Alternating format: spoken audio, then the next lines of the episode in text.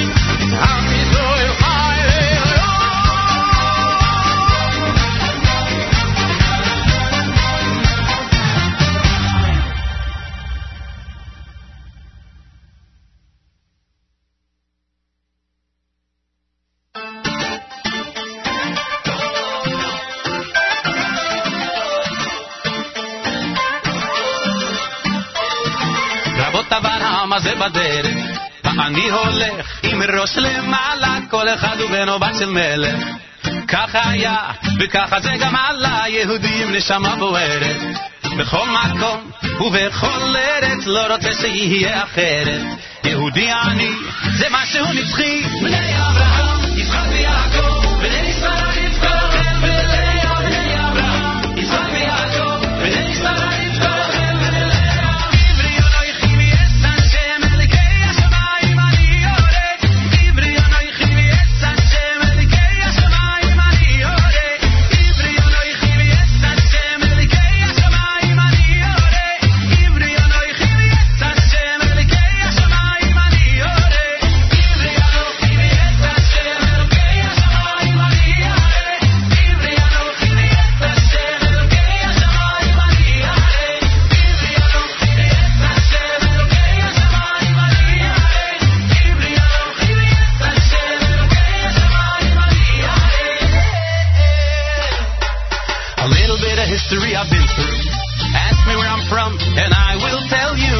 Jew and every Jew's a proud Jew.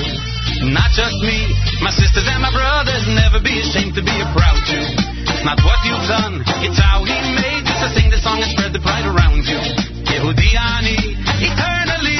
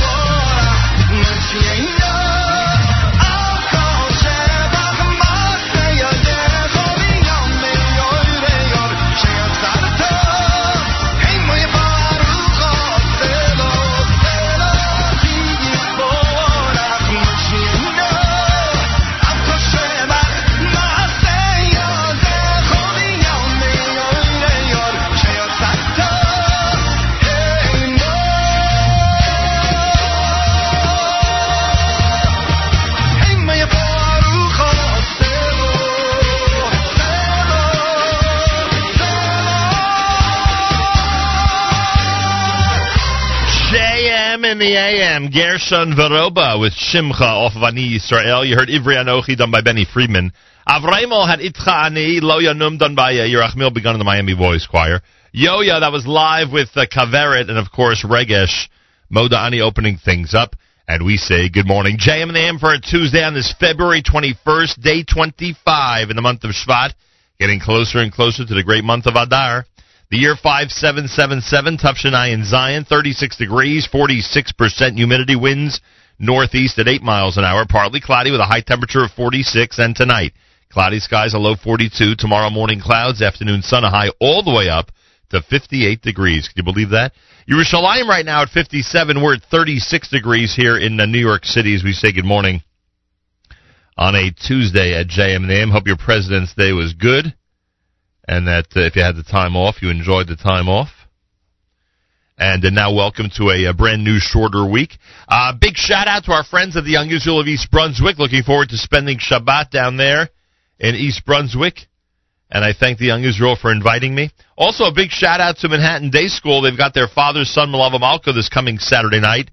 For fathers, for sons, for grandfathers, for older brothers, everybody's going to be gathering uh, between fourth and eighth grade this coming Saturday night at Manhattan Day School uh, with Eitan Katz, the uh, featured performer.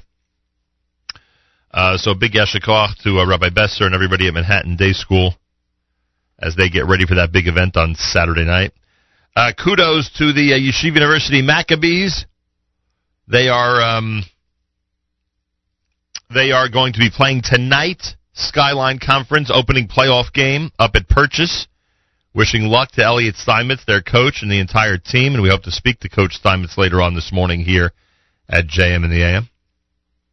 So there's a lot happening, and I thank you all for tuning in and being part of the action. We have a full day on our network, of course, uh, with JM Rewind coming up with the uh, with the Mayor K interview, which was great. If you missed it, you'll be able to hear it starting at nine o'clock this morning when he visited our studio last week. And then, of course, a full lineup throughout the entire day, including a, a live lunch done by ZK and plenty more. Thanks for tuning in on this Tuesday broadcast. It is JM in the AM with plenty more coming up between now and 9 o'clock this morning. Um, this is the brand new single uh, that was released. Do we have it here? I think this is the brand new single. Oh, I have it. All right, this is the brand new single that was released by our friends at Lev Tahor called Gamzu Latova. This is JM in the AM.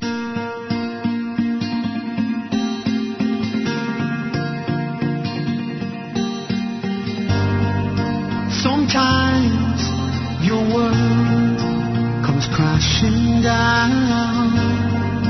You ask, why me?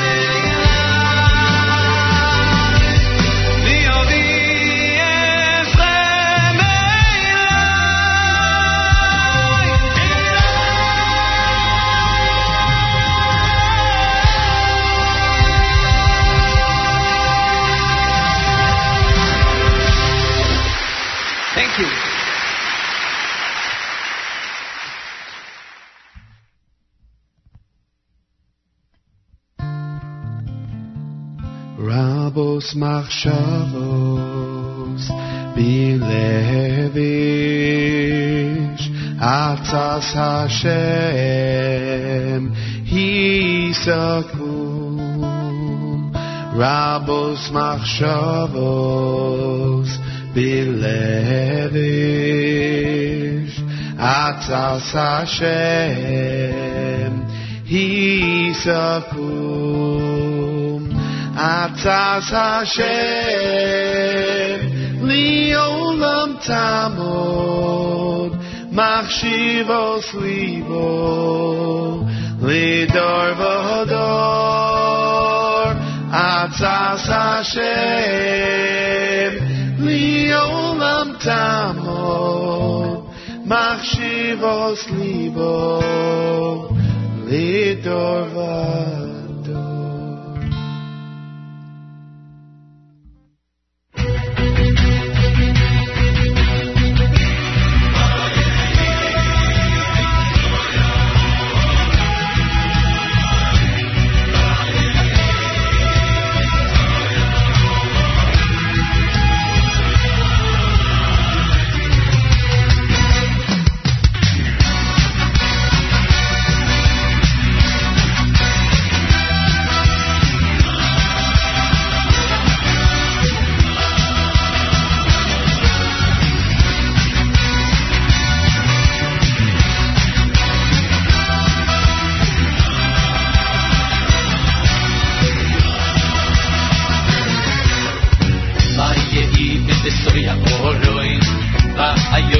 anymore.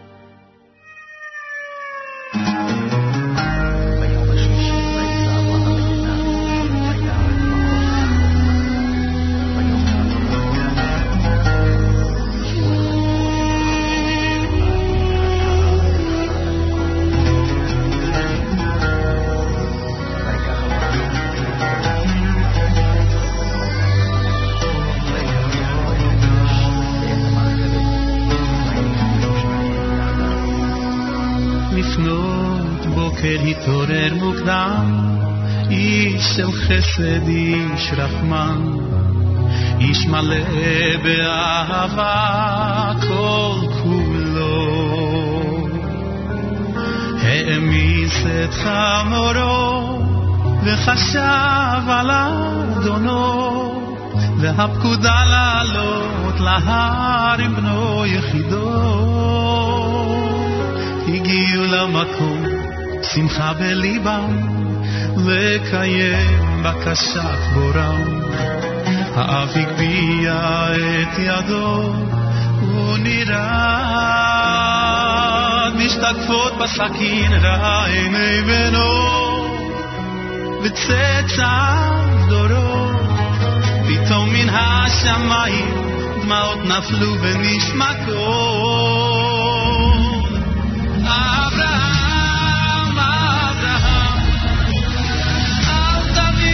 sometimes.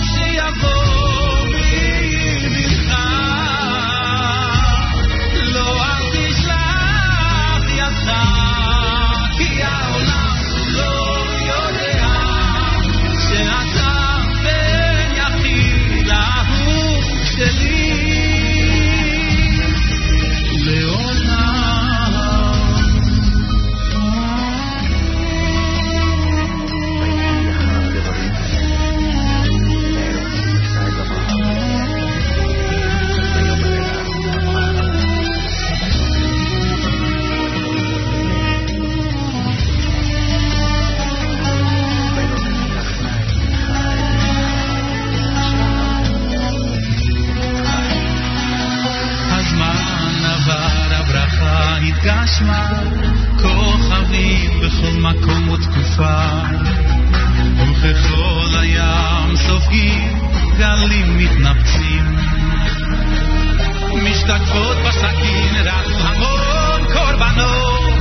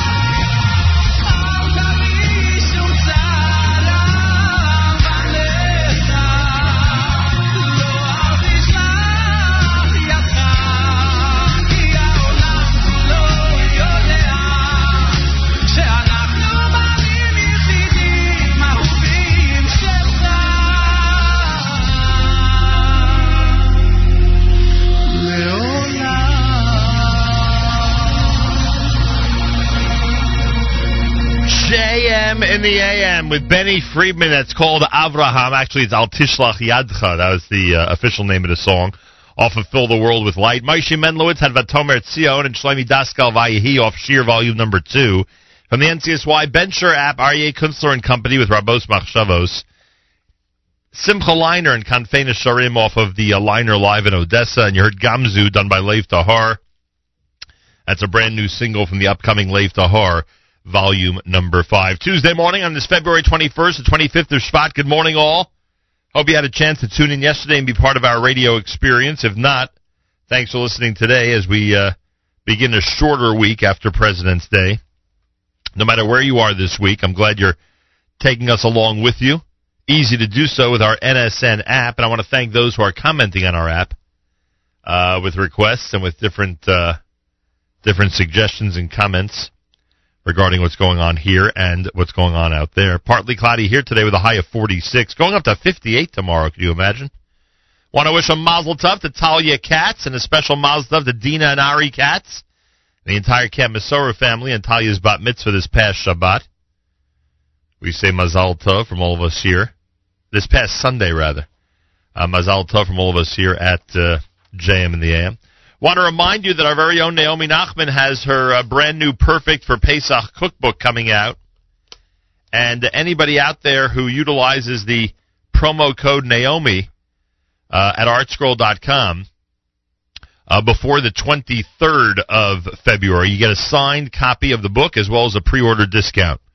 All right, so if you want the discount plus a signed book, you go to artscroll.com, use the promo code Naomi at checkout. Make sure to do it uh, before you um, uh, before you get to February the 23rd. Speaking of Camp Masora, which I was a moment ago, the winter reunion, the snow tubing winter reunion at Mountain Creek is happening this coming Sunday, beginning at 3 p.m. Information go to campmasora.com, and a big shout out to our Camp Masora family. Um, don't forget the Mizrachi World Movement is planning a major event for Yom Yerushalayim. What's the event? It's the mega mission to Israel.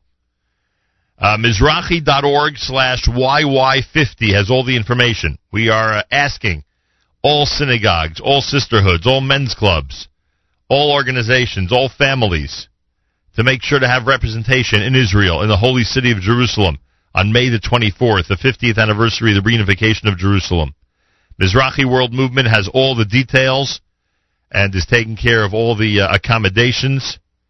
Uh, the conferences, the uh, special events will be there broadcasting, of course. Information, it's Mizrachi.org slash YY50. Mizrachi.org slash YY50. This is America's one and only Jewish Moments in the Morning radio program.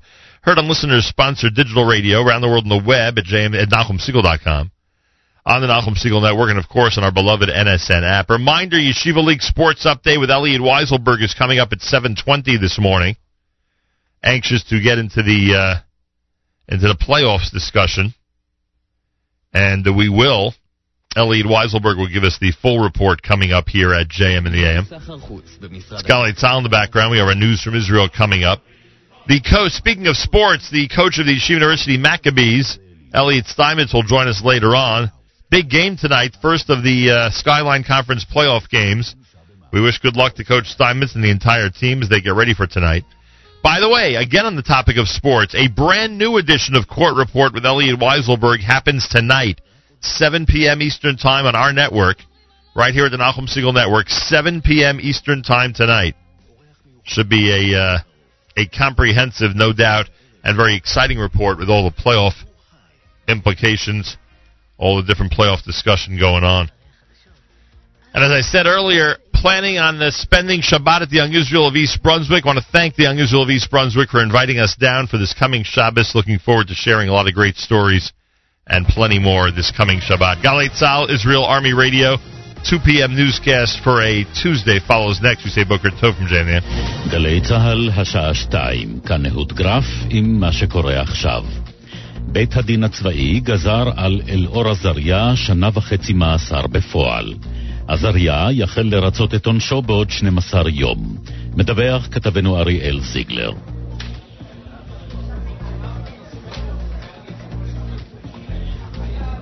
השופטים ציינו כי אלאור עזריה לא לקח אחריות על מעשיו וכי הירי במחבל לא היה נצרך מבחינה מבצעית, אלא בוצע ממניע נקמני. הם ציינו גם נסיבות מקלות וגזרו על עזריה שנה וחצי מאסר בפועל מבלי לנקות את 11 חודשי המעצר הפתוח בו הוא נתון מאז האירוע, וכן הורדה לדרגת טוראי.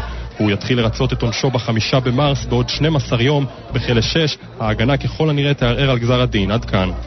כתבתנו דור מימון שמעה בבית הדין הצבאי בקריה את התובע בתיק, עורך הדין נדב וייסמן. בית הדין העביר בהכרעת הדין וגם בגזר הדין שניתן היום מסר חשוב לכלל המפקדים והחיילים בצה"ל. ברור לנו שזה לא יום קל עבור הנאשם ובני משפחתו, אבל את הדין צריך לעשות והדין נעשה. ההליך הזה היה הליך חשוב שחובה היה לבצעו לאור נסיבות המקרה. במערכת הפוליטית יוצאים נגד גזר הדין של אלאור עזריה וקוראים לחון אותו מיידית. כתבנו מיכאל שמש. יושב ראש הבית היהודי השר בנט אמר כי ביטחון אזרחי ישראל מחייב חנינה מיידית לאלאור עזריה. שרת התרבות מירי רגב אמרה כי זהו גזר דין קשה וביקשה מהרמטכ"ל להמליץ על החנינה לעזריה. גם יושב ראש ההסדר הצטרף לבקשת החנינה, ויושב ראש האופוזיציה יצחק הרצוג אמר בתגובה כי בית המשפט גילה רגישות והבנה למצוקת החייל. עד כאן. בגזר הדין מתחו השופטים ביקורת על התבטאויות הפוליטיקאים כשהחקירה הייתה עוד בראשיתה. כתבנו טל לברם. השופטת אלוף משנה הלר אמרה, הדרג הצבאי הבכיר רשאי ואף חייב לעיתים להביע עמדה ברורה, אולם כשמדובר בנושא הנמצא תחת חקירה פלילית, יש להמתין לתוצאות החקירה, או לפחות לסייג את האמירה. השופטת גם אה, ביקרה את הדרך בה ניהלו המפקדים את הזירה המבצעית, וגם את האופן בו טופו על עזריה על ידי מפקדיו, שכמעט ולא ביקרו אותו. ומחוץ לאולם בית הדין בקריה התכנסו כ-200 מפגינים שקוראים לא לקבל את גזר הדין. כתבתנו קרן בן מרדכי שמעה אותם.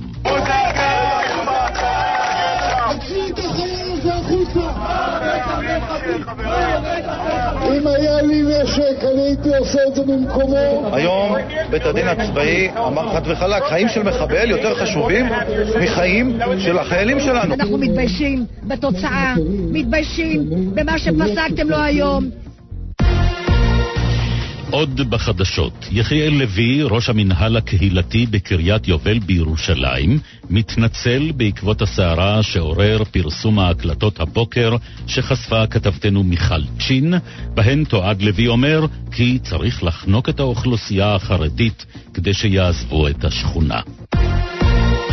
פרשת ההתעללות בבתי האבות בחיפה הוארך מעצרם של כל העובדים שנעצרו בחשד לביצוע המעשים.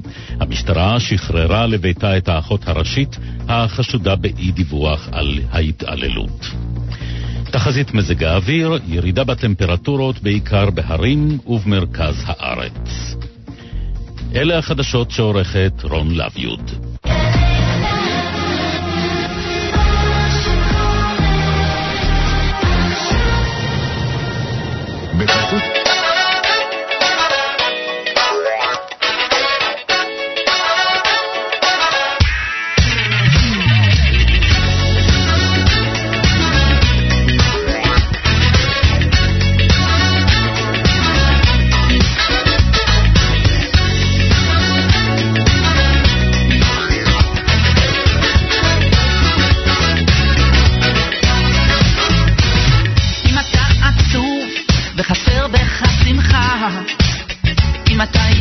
ייאוש ולא רואה את התקווה, אם אתה מרגיש את השמיים באפור, אתה הולך קדימה והכל זז לאחור.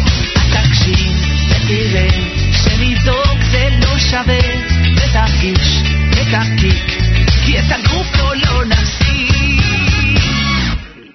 חבל על הזמן, כמה טוב טוב ויפה, חבל על הזמן,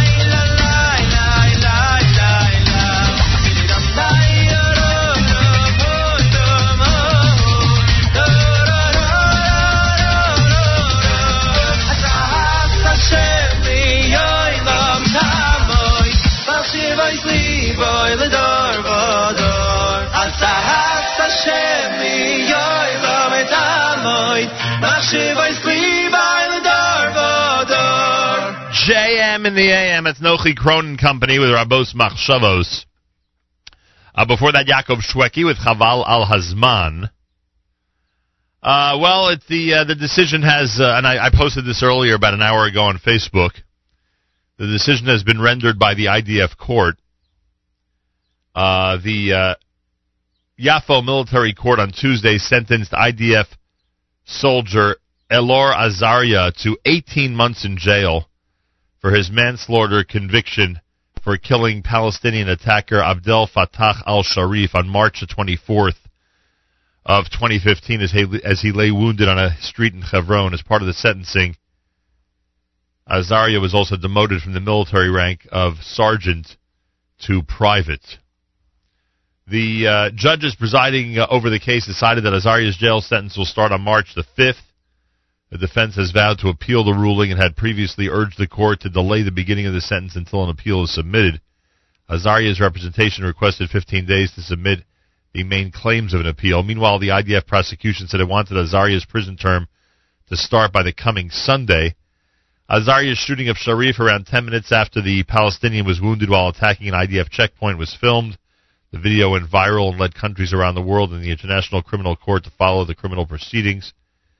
Advocacy Human Rights Watch issued a reserved applause of Azaria's sentence on Tuesday. The group's Israel and Palestinian advocacy director said the sentence served as an important message about reining in excessive use of force, but senior Israeli officials should also repudiate the shoot to kill rhetoric that too many of them have promoted, even when there is no imminent threat of death. Uh, ahead of Tuesday's decision, the IDF prosecution had requested a three to five year sentence based on past cases of manslaughter. His defense lawyers had requested no jail time, even asked the court to toss the conviction because of alleged problematic pressure by the IDF and Azaria's family to get him to drop his expected appeal. So that is the latest from Israel regarding the uh, the case of um, Elora Azaria, 18 months in jail. Uh, from what we've been told, with good behavior, he could be out within a year. Sentence is scheduled to start March 5th. We'll see what happens with the appeal process, etc. That is the latest from Israel. This happened just about uh, an hour ago, maybe a drop uh, more than that.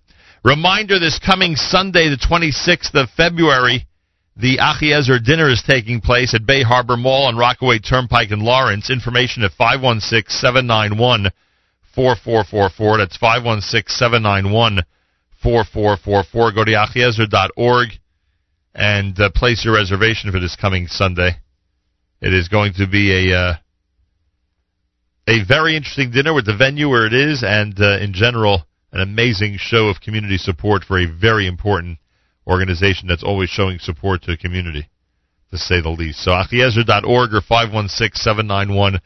516-791-4444. More coming up, including the Yeshiva League sports update if you keep it at JM in the AM.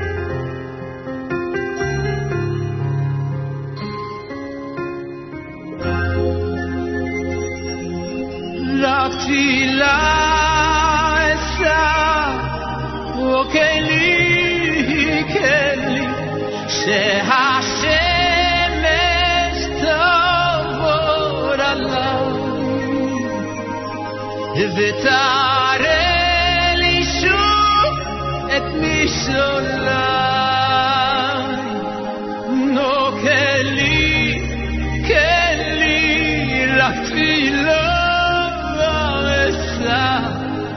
שהשמש תעבור עליי, ותיקח אותי אל המסע, תפילה אשא.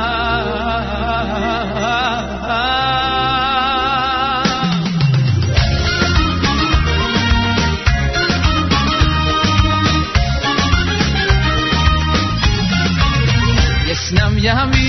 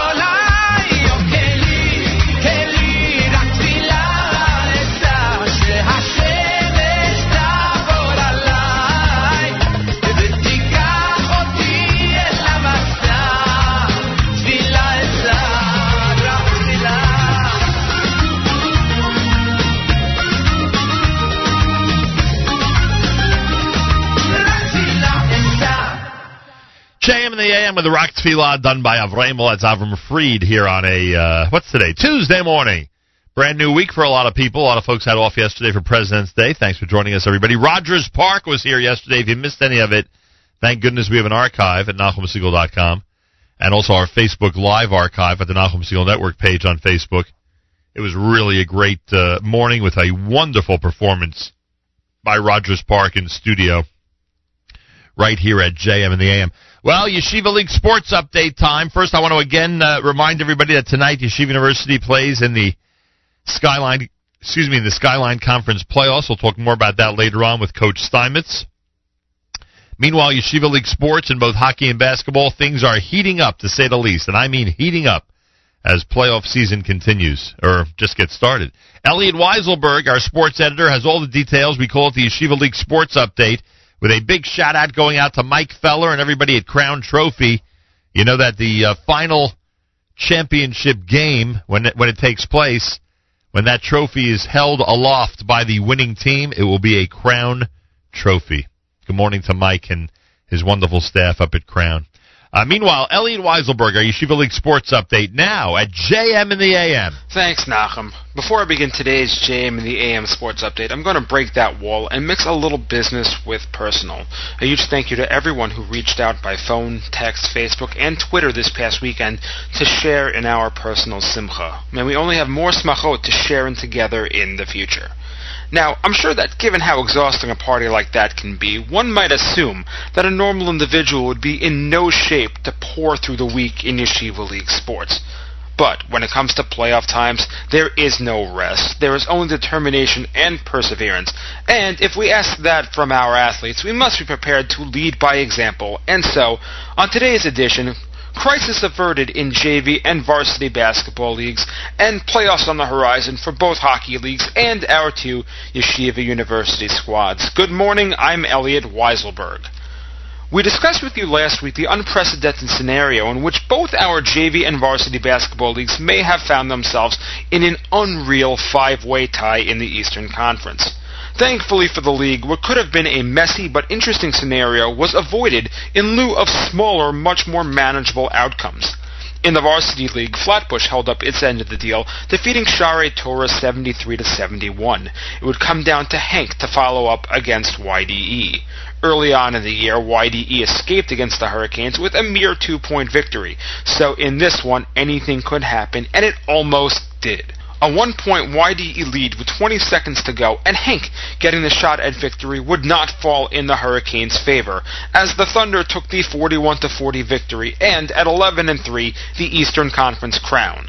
HANC would fall to 9 and 5 avoiding a five-team tie at 10 and 4, but now a much more manageable three-team tie. That's so DRS get the two seed, Flatbush the three seed, and Rambam the four seed, with YDE at one, HANC at five, and HAFTR at six, after a surprise upset of West top seed Heschel.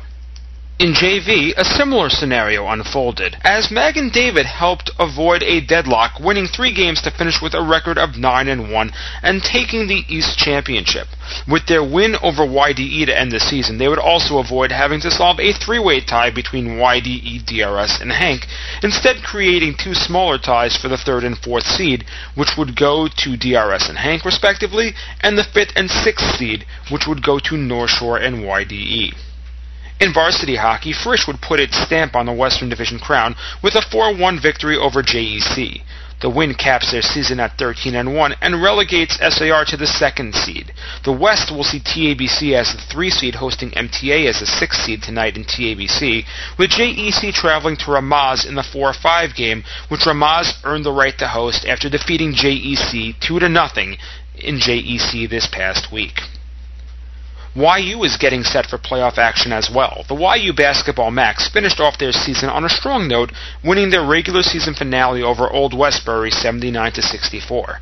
Simcha Halpert led YU in scoring with 13, while Michael Berg nearly notched a double-double with 10 points and 9 rebounds. The Macs will hit the playoff hardwood tonight at 7 p.m. in Westchester against SUNY Purchase.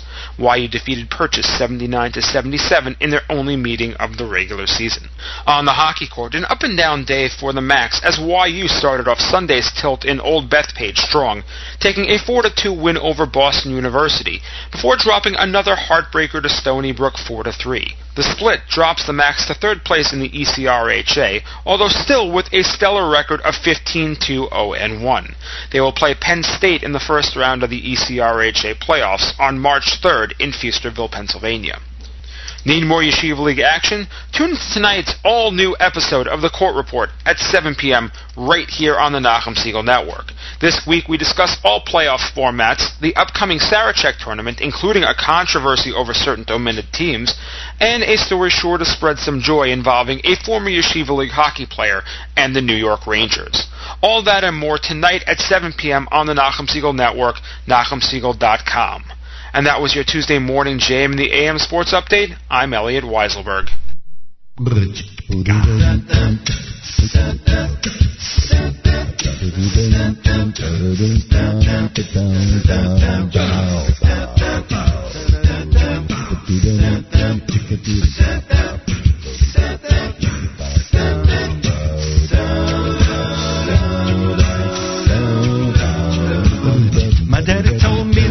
of a little David who stood at just five foot high. A one rock from a slingshot made old Goliath die. People came from miles around just to shake his hand. You see, it's not the size of the man in the fight, it's the size of the fight in the man. I said, Amen. The prophets all say it's true. You can do anything on earth under heaven that you set your mind to do. I said, Amen. Oh, hallelujah. With heaven as your helping hand. You see, it's not the size of the man and the fight, it's the size of the fight in the man. Here we go. Now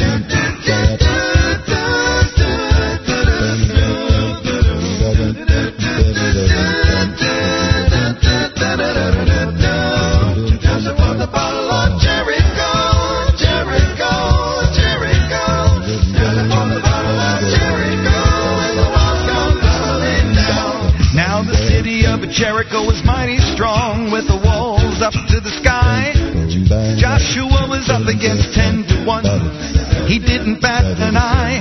He blew the ram's horn seven times and circled around the town. And the people of Jericho hit the road as the walls come tumbling down.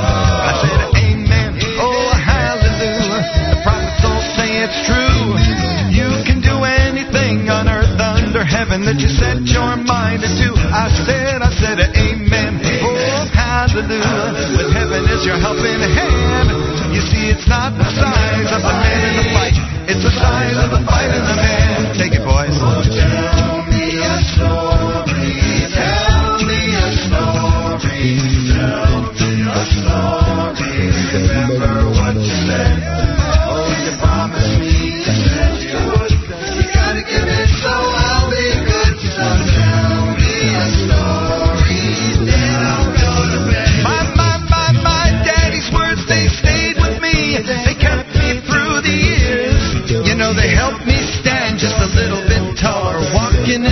the fear.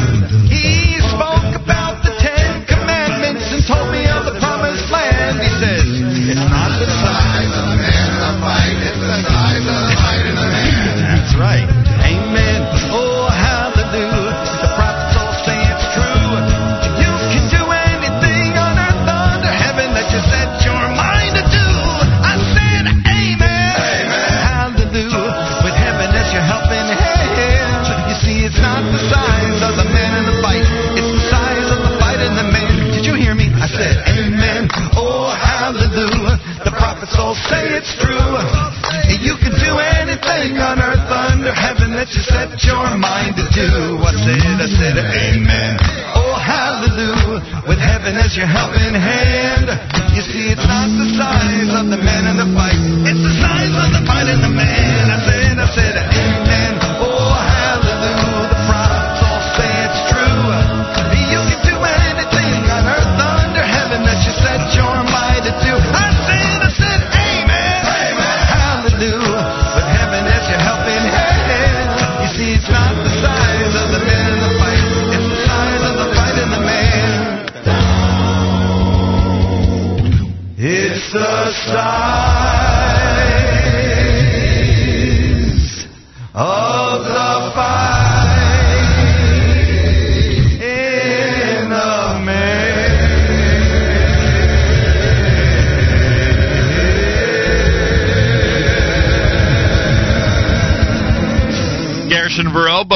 By uh, request on our app. How do you like that with uh, Little David uh, by Gershon?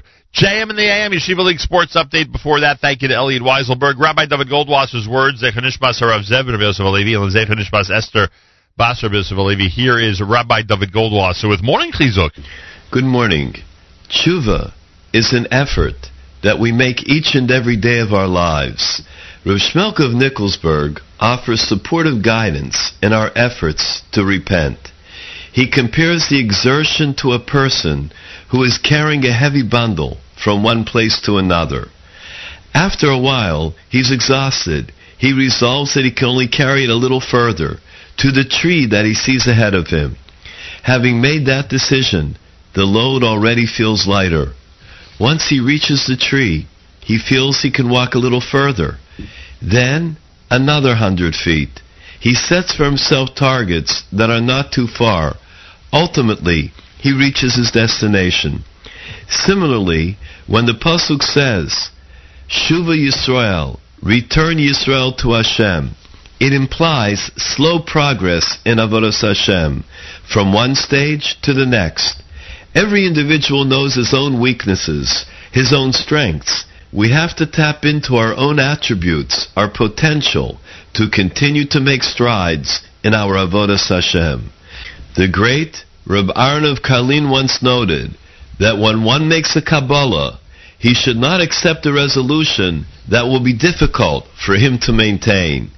He cites the Pasuk in Tehillim, where David HaMelech says, Im takum alai milchama, anivoteach. The war would arise against me, in this I trust. We explain it as follows. The Yetzer Hara wages war against man to cause him to sin. We seek the means to prevail against the Yetzer Hara. The great Reb Aaron of Karlin says that David HaMelech says one should merely undertake one thing. One should make one small resolution that it will be able to stand by and to continue to do so throughout the year. Then he will be victorious in battle against the Yetzer Hara. A bocher once came to ask the mashgiach of Yeshivas Chevron, Hagoin Reb Leib Chasman, exactly which Kabbalah he should accept upon himself for tshuva. Reb Leib answered him, he should go outside and think about some small act that he could fulfill for the entire year. Even though it would be something small, since it would be done regularly, it would be indeed very significant. The young man went out and soon returned to report to the Goin. When the Mashgiach heard what he had resolved, he suggested that he should only do half of it, but he should make sure to do so under all circumstances. He noted that it was more important to make a resolution that one will definitely be able to sustain than to resolve to do something big that he will be unable to complete. This has been Rabbi David Goldwasser bringing you Morning Chizuk. Have a nice day.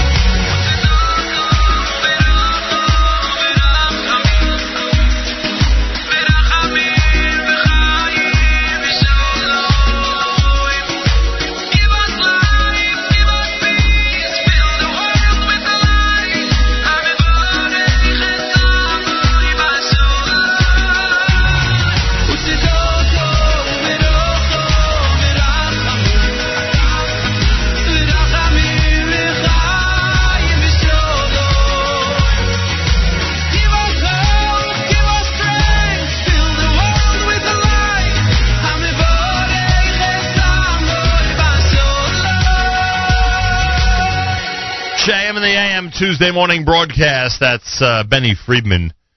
Fill the world with light is right. That's his title track. Before that, Yismach Melech, done by Shlomo Katz. Well, Yoel Rosby is with us live via telephone all the way from Israel.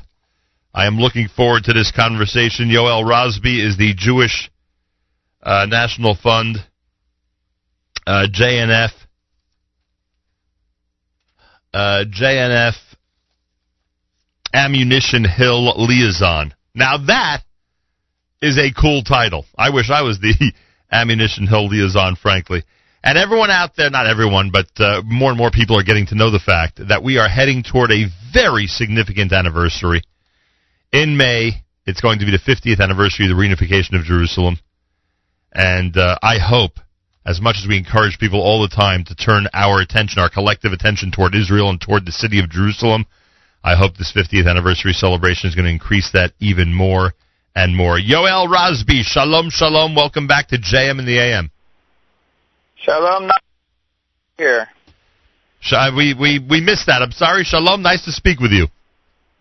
it's great. I'm stand. I'm uh, sitting right here in a sunny Jerusalem. It's a beautiful uh, upper 60s here. No, you're one lucky man to say the least.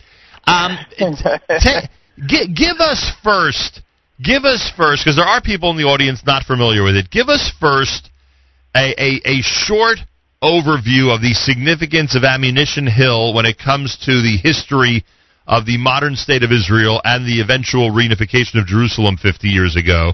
And then we'll talk a little bit more about what's happening over the last couple of years and uh, what things are like today. First, tell us why it is such a significant location.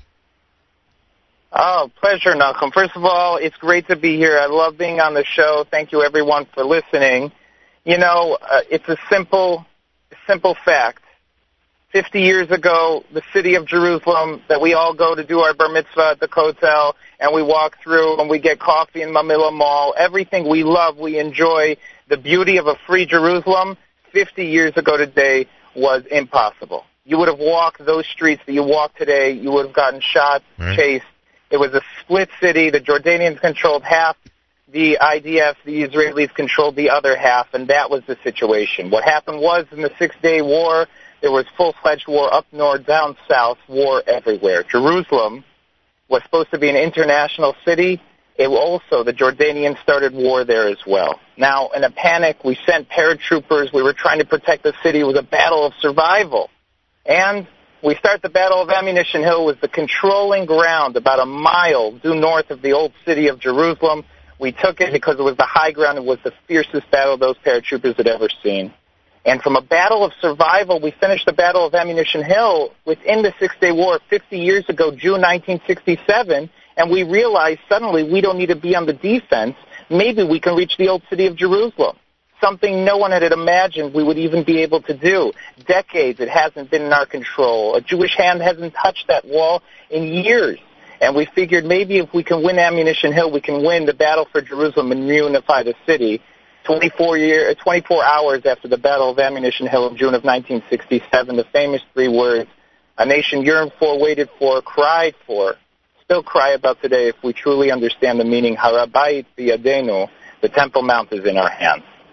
That's Ammunition Hill 50 years ago. It tipped those scales that we didn't believe could be tipped at the time.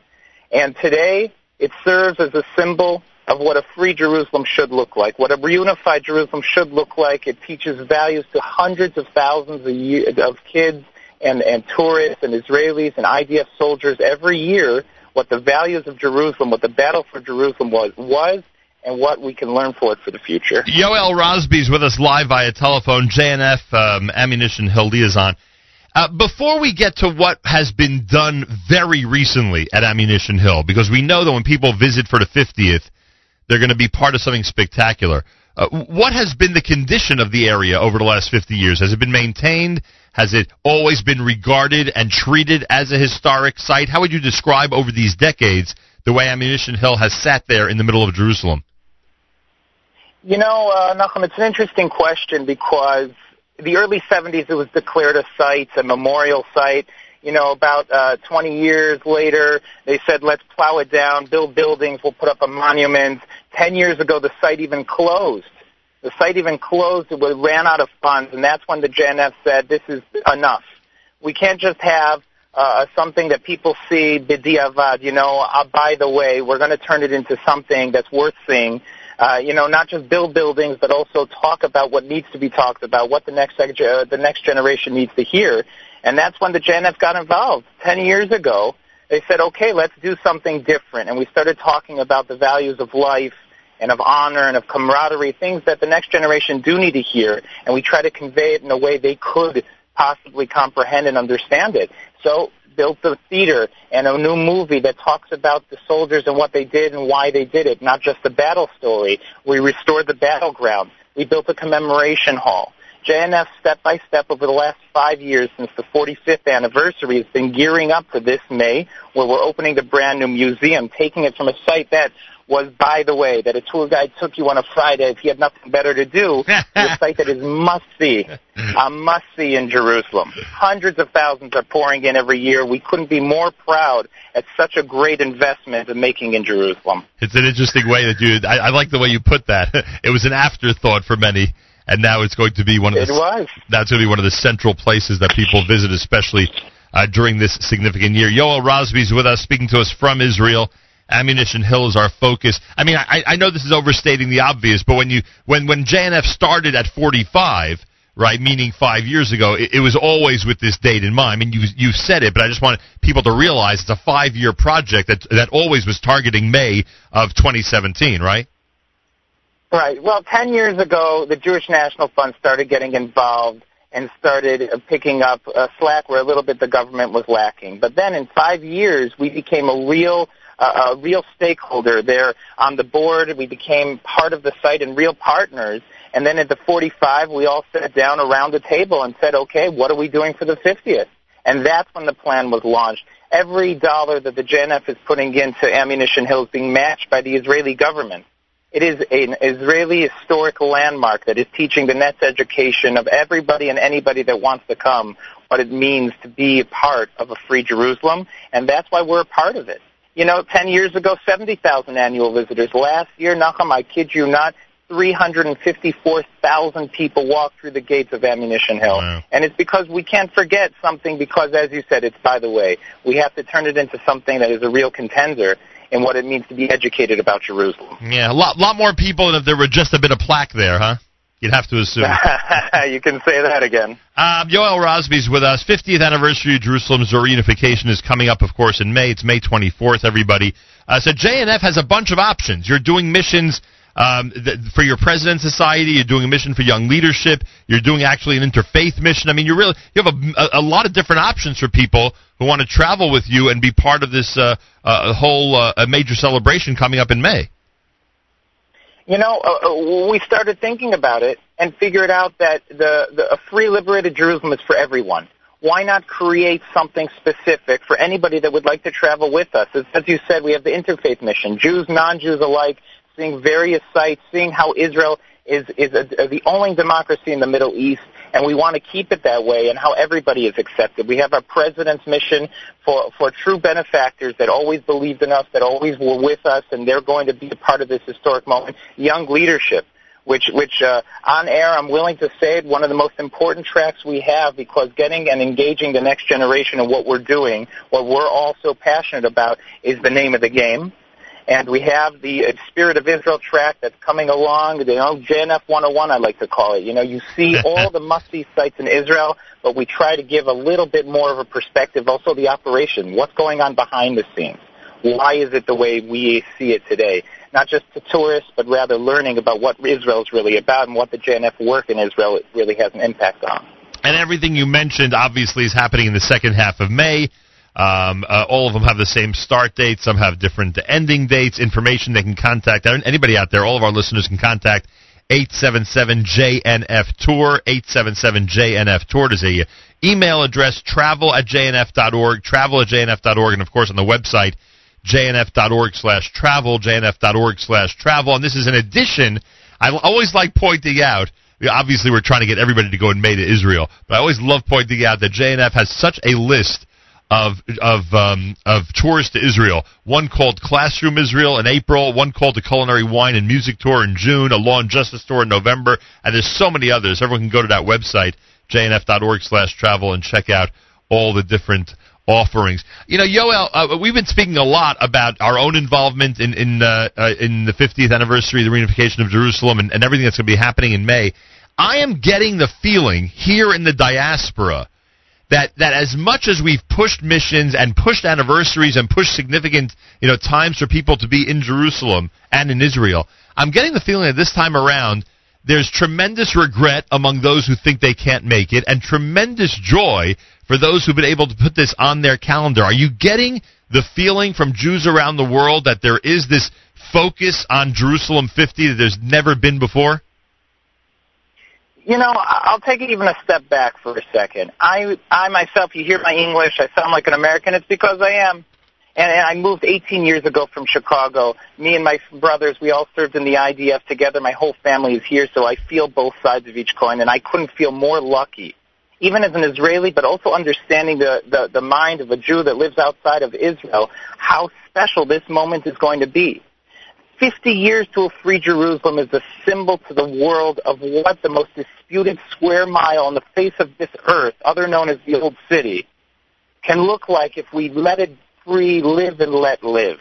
Now, at Ammunition Hill, we are having on May 24th the national ceremony. There's 3,000 seats. There's already over 9,000 people requesting those seats, not including the Prime Minister the prime minister, the president, the chief of staff, the mayor of Jerusalem that are going to be in attendance there.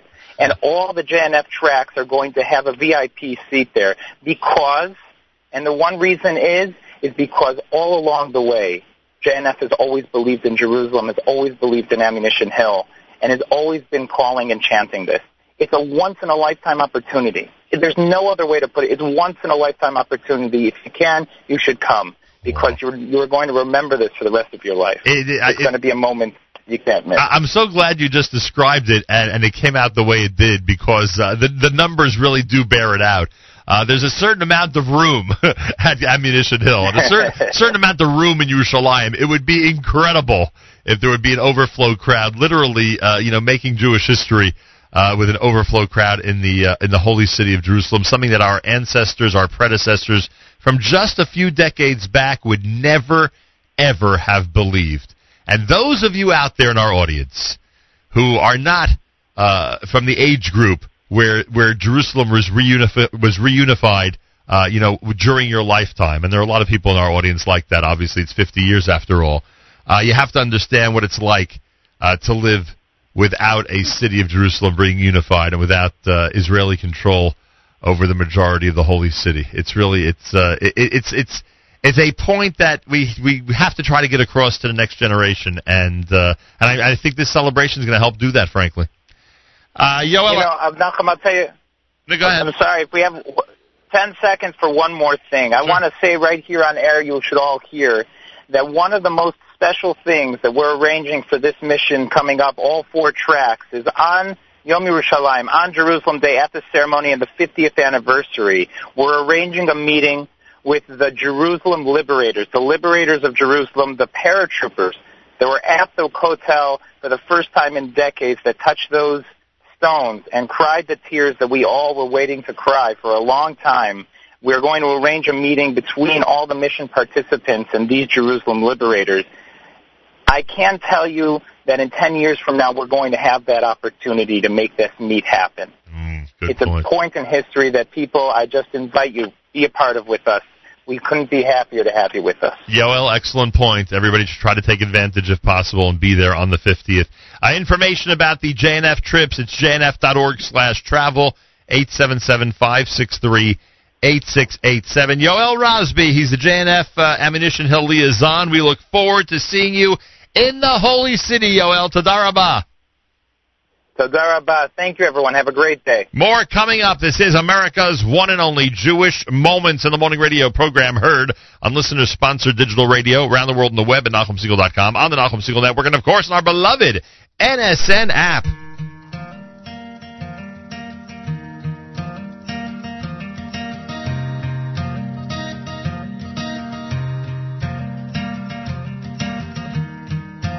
What have I become? When all I feel is numb to the numbers.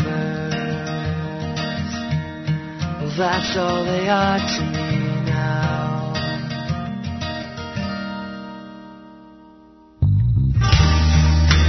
I can't read the news anymore.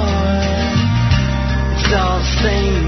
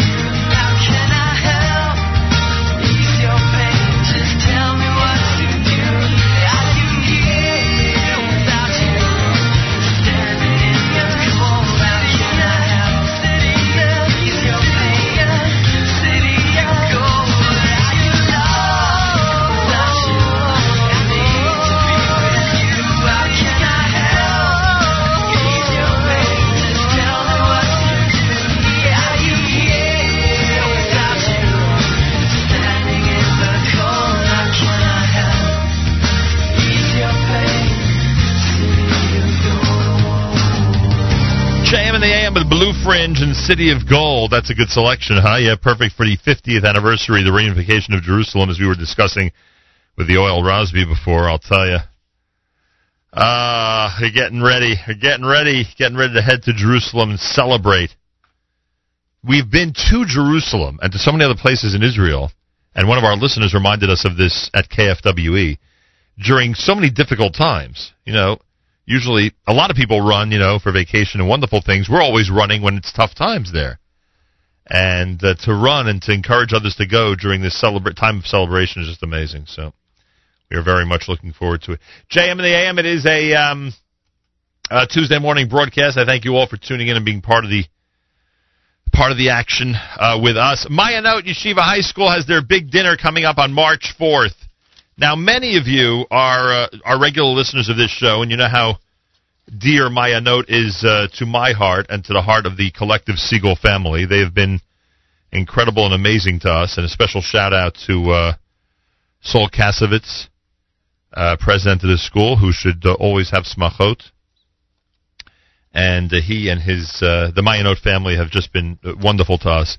So March fourth, we get an opportunity to. Um, uh, to pay tribute to some wonderful honorees and really to a great school. On that night, uh, Mayanot pays tribute in memory of Bruce Ritholtz with the Be'er Torah Memorial Award. Mrs. Suzanne Cohen will receive the Teacher of the Year Award. Elliot and Laurie Linzer, the Amude Mayanot uh, honorees, and Rabbi Daniel and Diane Cohen are Parents of the Year. With us live via telephone, first we have Tamar Kaplan Appel. Mrs. Appel is Assistant Principal at Mayanot. Mrs. Appel, welcome back to JM in the AM. Thank you. It's great to be back. And I'm proud to say Rabbi Cohen is with us. Rabbi uh, Daniel Cohen is the rabbi of the Agudah Shalom congregation up in Stamford, Connecticut. We love reuniting with him up there, and uh, he is uh, among the Parents of the Year honorees this year. Rabbi Cohen, welcome back to JM in the AM. Thank you very much. Always great to be with you. I appreciate that. Always nice to see you. I feel like you, as much as Mrs. Appel is an expert, and she is when it comes to Mayanot, I wonder if you're even a bigger expert because I, how many, how many of your uh, children have already been through Mayanot Yeshiva High School? Um, we're up to number four, and God willing, next year will be our fifth. I mean, we love the school. It's great. My, oh my. Mrs. Appel, am I right? That makes her Rabbi Cohen a real expert at this point? Oh yeah, years years long expert. to say the least. Uh, what is it about the school? You know, I mean, I have two daughters who uh, who are Mayanot students. You're up to almost five, as you described, Rabbi Cohen. Uh, what is it about the school? What can you tell everybody out there as a reminder why it's so important to support an institution like this? Well, we love the school for a number of reasons. Um, certainly, it's a school really that tries to look at each individual uh, student and what I would say, you know, taps into what their particular koach is, their potential, in a in a modern Orthodox environment that also really uh, strong focus on religious Zionism really tries to help them become the best that they can be. It's a wonderful academic environment, extracurricular activities, and uh, we love also the uh, the teachers there and the relationships they built with our kids. And uh, it's a big trip for us, obviously coming from Stamford, Right. but we believe so strongly in the school that it's really been outstanding for each of them. Mrs. Appel, that's not a foreign concept for you and the administration to welcome students from all sorts of neighborhoods and communities every single day, right? No, that's true. Um, about a third of our student body comes from outside of Bergen County, and in some cases that means places that are particularly far away, such as Stamford, and we very much appreciate that the Cohens and some other families from Stamford have joined our, our family, our community over the years, but it also means places like Staten Island and the Highland Park, East Brunswick, Edison area, uh, Westchester, and occasionally we have boarders as well from places farther away, Pennsylvania, Rhode Island. So thank God we have a, a school that, that reaches far and wide. And you even have Manhattan students who you're going to be greeting later today. How do you like that, huh? I'm sorry, I didn't hear you. I said you even have Manhattan students oh, that you're going to be greeting later today. we have a nice uh, cohort every year from Manhattan. There you go. Um, all right, so you heard what Roy Cohen said from the parental standpoint. What is it that makes a school so different from an administration and faculty standpoint? How, Mrs. Appel, could you describe uh, why you've been so successful at this now for all these years? Oh, thank God. Yeah, I actually would say things that are very much parallel to what Rabbi Cohen said.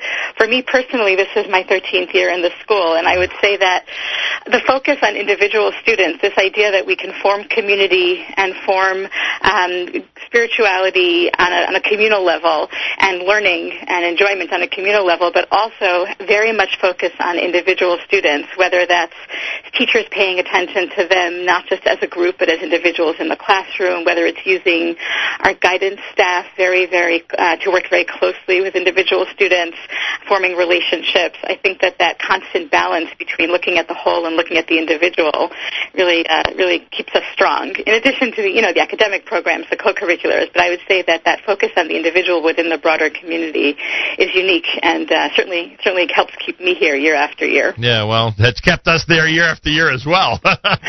You're not the only Great. one. Uh, everybody out there has an opportunity to uh, support the great work of Mayanot Yeshiva High School and to pay tribute to the honorees at the dinner on Saturday night, March the 4th, happening at Keter Torah on Romer Avenue in Teaneck, New Jersey. It's the annual scholarship fund dinner. And uh, those of you who'd like to participate, you can go to the website mayanot.org. Again, that's mayanot.org. And we encourage everybody to, uh, in fact, uh, do so. Uh, so we have great honorees, and uh, you know, you, usually we turn to our guests on the uh, telephone during these conversations to get a word or two about the honorees. Rabbi Cohen is obviously uh, with us. Rabbi Daniel and Diane Cohen are parents of the year. So, Rabbi Cohen, I'll use a bit, a bit of a different angle. How honored are you to accept the Parents of the Year award for Mayanot? Well, we feel humbled, actually. I mean, we try our best with each uh, kid that we have, and um, you know, pray to God we can do our best, but also hope for the uh, siyata deshmaya that each child kind of finds their their passion. And uh, I would say our graduates of Mayanot, uh, you know, truly reflect our values, their values, and uh, if we can in any way help the school uh, motivate others to send their daughters there and to think about, particularly in an environment which I would say is a challenging environment which we live, to raise future leaders and uh, future uh, uh, sources really of blessing for the Jewish community. Uh, Mayanot definitely uh, is is one of the shining lights uh, in the Jewish world. Have you done a Mayanot Shabbaton in Stamford? We have. We've done a couple, and it's been uh, a pleasure for a lot of kids. They've never been to. Maybe they've driven on 95, but uh, they haven't really spent a Shabbos in Stamford, and uh, we love having the students here, and our daughters have maintained their relationships throughout the years with their friends at Mayanot as well. Even to the Teaneck kids, you guys look like the suburbs, huh? That's true. That's true. Um, Lori and Elliot Linzer are receiving the Amude Mayanot awardees. Um, uh, Mrs. Appel, what can you tell us about the Linzers? Yes, I would just add about the Cohens, uh, please, that, uh, you know, we, we ourselves are very honored that they, along with the other honorees, have accepted this, uh, this kavod because they are such an integral part of our school and have added so much to the, to our community with their daughters and with their, with their contributions to the community. The Linzers also, uh, have a number of, of daughters in the school. They have one who graduated, um, a Rav, one who is a senior, Neti. We have a freshman, Gila, um, and, and God willing, one coming up the pike in a few years. Um, the Linzers have served the community in so many ways. Mrs. Linzer is a vice president on our board, a member of our board of trustees. She served on our education committee, and she also served, served on the search committee for our new uh, position of dean of students last year. Um, they've, they've, as a couple, they've hosted Friday night Onegs for us and parlor meetings and the Mayanot Book Club. Um, they really support us, support our school in many, many ways. Yeah, I, I like the fact it seems in every bio of the uh, honorees, uh, it, it's it's not just support for the school, but it's so many other ways that uh, that you know that people who are uh, being honored support the school, whether it's their volunteerism or hosting different things, or being part of different committees. That's obviously a very important part for the parents. Yeah, and that, that helps us not just extend ourselves into the community, but bring the community toward us. Uh, having not just, of course, people who are financial supporters, which is very important to the school, but also people who give of their time and of their space and uh, support the school in that way. It's critical. No question about it. Mrs. Suzanne Cohen is Teacher of the Year. What can you tell us about her? Oh, she is wonderful. She is our Tanakh department chair, and she's also our co-director of Israel Guidance. Um, she is just a pleasure for me to work with personally for so many years. Uh, she preceded me in the school, so I've learned a lot from her over the years. Our students just benefits so greatly from being in her classroom. She is loving and she is warm and she is expert in her subject and has managed in some cases to reach students that no other teacher has managed to reach in learning in terms of teaching Tanakh and inspiring in Tanakh and in other cases just to challenge them further than they've been challenged. Um, she, as director or co-director of Israel Guidance, she really guides our students with such sensitivity through every step of the process, uh, from thinking about what schools might be best for them to taking them through the application process, and then, you know, really supporting them whether they get the great results they're looking for or a more challenging uh, outcome. She really is just so sensitive and warm. Um, we, we all learn a lot from her. Yeah, I saw her on uh, Israel Night, and uh, very impressed with the way they handle the uh, way her and her department handle the uh, students who are ready for, uh, you know, leaving 12th grade and heading to Israel uh, for Yeah. the year. Uh, we mentioned that the Be'er Torah uh, Memorial Award is being uh, uh, bestowed in memory of Bruce Ritholtz. I believe both of you know the Ritholtz family uh, pretty well, if I'm not mistaken. Uh, we certainly uh, remember Bruce uh, with tremendous affection. Rabbi Cohen, a word or two about uh, Bruce Ritholtz? Yeah, he's a very sweet person. I got to know him when he came up to West Hartford. He was very friendly with a close friend of ours, uh, the Boosbeep family from the West Side, and he just was a very, you know, Ehrlich, kind, thoughtful person. And uh, you know, I, have very warm memories of him, and uh, his family is a great family, and uh, wonderful, wonderful tribute to him. So I feel honored to to to share uh, this this evening uh, with him as well. And Mrs. Appel, anything you'd like to add? Yeah, we uh, we we remember uh, Mr. Ritholtz so so affectionately and so warmly. Still feel his loss, and we're just very honored that Mrs. Ritholtz and her family have agreed to allow us to continue honoring him uh, with this with this memorial award, and also um, with our new newly named Bruce Ritholtz Thursday Night Mishmar program. We have a wonderful Mishmar program, and it's such a such a tribute to Mr. Ritholtz's memory and to all his contributions that we're able to name this in memory of him because he was such a supporter of Mayanot and also of the Talmud Torah that took place in Mayanot and in the uh, supporter of the warmth of the school. Um, so it's just so appropriate, and we're so um, we're so honored to be able to do this. Uh, the Mishmar distinction is really beautiful. Uh, look, you have you have an amazing lineup. You, you have a great night planned. It- It's the Mayanot Yeshiva High School. Everybody, you know what we think of Mayanot. We've been there for years. Uh, the Cohens have been there for even more years, and, and Rabbi Cohen can tell you even more wonderful things about the school. Uh, check out the uh, the website mayanot.org. It's the annual scholarship fund dinner in memory of Bruce Ritholtz. Honoring Lori and Elliot Linzer, Rabbi Daniel and Diane Cohen, Mrs. Suzanne Cohen, who's Teacher of the Year, and it's all happening on Saturday night, March the 4th at Keter Torah in Teaneck, New Jersey. Again, mayanot.org is the website. Mayanot.org is the uh, website, and you could certainly contact the school uh, by telephone at 201-833-4307 for any details. 201-833 4307. Uh, uh, Tamar Appel is the um, is the assistant principal at Mayanot Yeshiva High School, and uh, Rabbi Daniel Cohen from Agudas Shalom up in uh, Stamford, Connecticut. Everybody who goes to Stamford, check out Rabbi Cohen's synagogue. It's a beautiful place. We had a great time up there m- multiple times. Welcome anytime. I appreciate that. thank uh, Mrs. Appel. Thank you, Rabbi Cohen. Thank you, and we look forward to seeing you on March Thank you. 4th for Thank a great both. event. Mayanot Yeshiva High School. Go to mayanot.org for information, everybody, and pay tribute to some wonderful honorees and a great event. More coming up. This is a Tuesday morning edition of JM in the AM.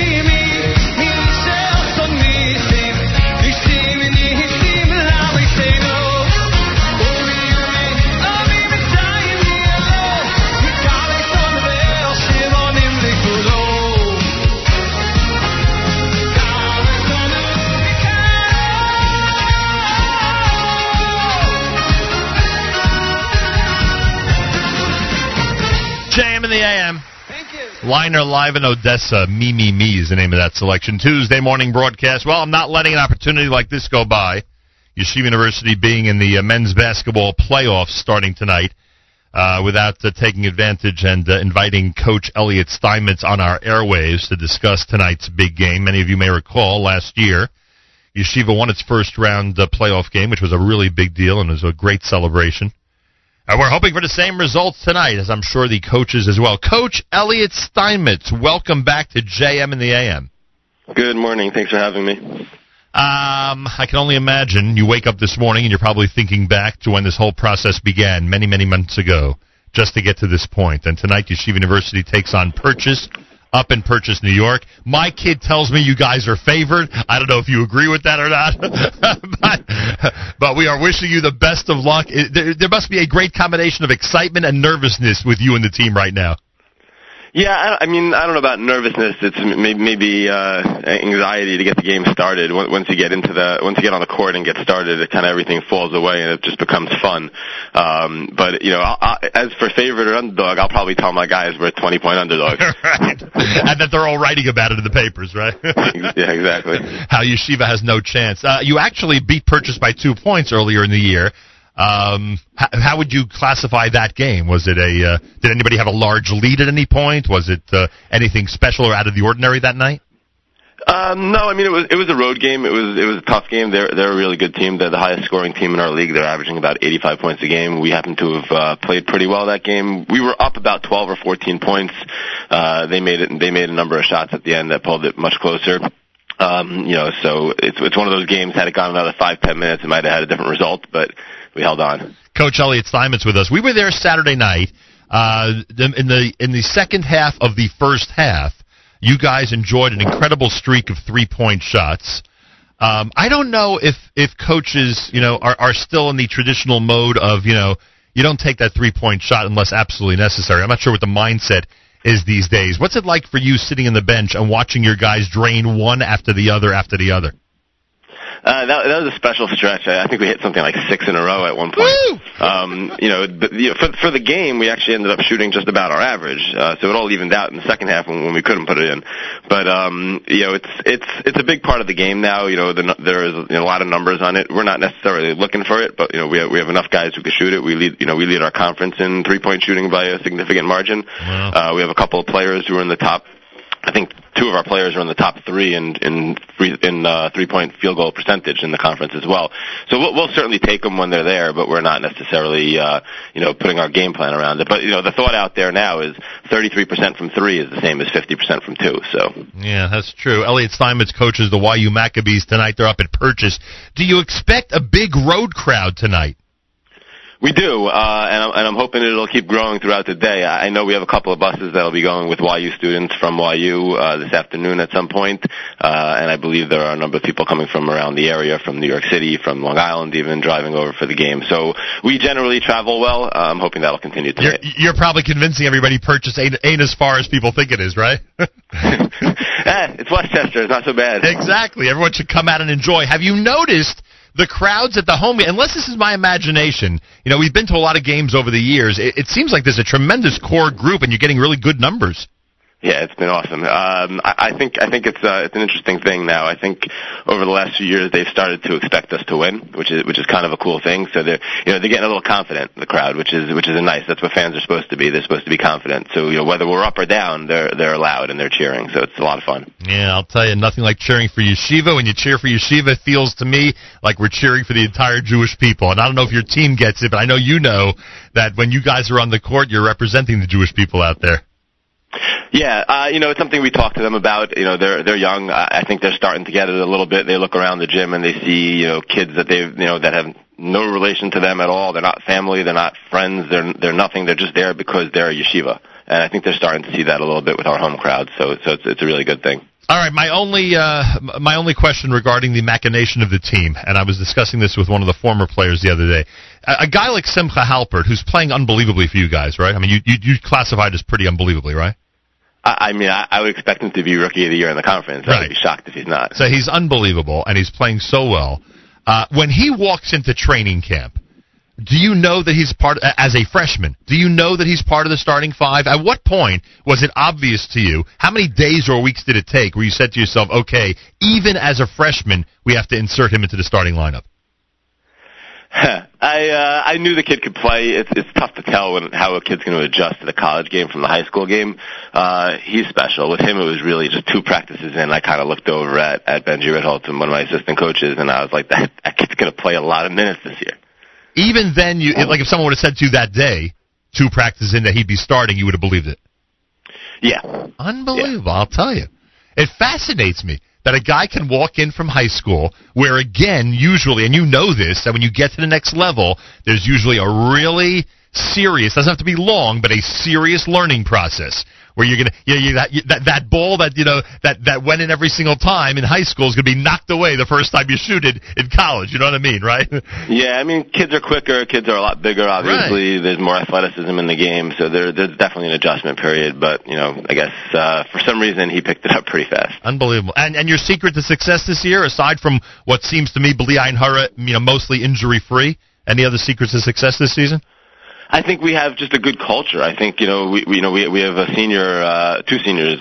Well, we have three, but two seniors in particular that have been there all three years that I've been there. And Mike Berg and, and Jordan Hood have really set the tone in terms of what the program's about, in terms of sharing the ball, you know, getting a better shot, and and just good teamwork and and something that they've kind of demanded of the other of the other guys and it's it's flowed through. So i think the fact that we're able to do that doesn't really matter which five are on the floor. You know you mentioned one freshman. We have another couple of freshmen that are playing too donnie katz and kevin boker who are putting in really good minutes and, and really producing. And I think it's just part of that culture where they step in, they feel comfortable, and they know that everybody else is out there to make them better. Yeah, very impressed with both of them. 100%, I'm telling you. Amazing. Listen, tonight at Purchase, everybody, it starts at 7 p.m. Uh, up on the Purchase College campus in Westchester, New York. Uh, Yeshiva University goes up against Purchase in the first round of the Skyline Conference, and we're gonna we're gonna take this one game at a time, Coach. We're not gonna talk about anything further, okay? We're gonna take it one game at a time. I, I didn't I didn't know there was another game scheduled. and we wish you the best of luck. Continue to represent the Jewish people and Yeshiva University the way your team does. They're so fun and exciting to watch, and it's a pleasure being there. We hope to see you tonight. Looking forward. Thanks so much. There he is, Coach Elliot Steinmetz. That guy's a freshman. Two practices in, he's won a spot in the starting lineup. Could you imagine? Unbelievable. And a pleasure to watch him, him play Simcha Halpert, and all of them. They're they're really a, a great group. Um, check them out, everybody. Tonight, 7 p.m. up at Purchase. And uh, yeah, we were hoping for a home game in the playoffs, but uh, hey, at least it's not a three four hour drive. It's just up in Westchester, and everyone should come out and enjoy and uh, support Yeshiva University as they go head to head with Purchase in the Skyline Conference playoffs this evening. Tuesday morning broadcast, plenty more coming up if you keep it right here at JM in the AM.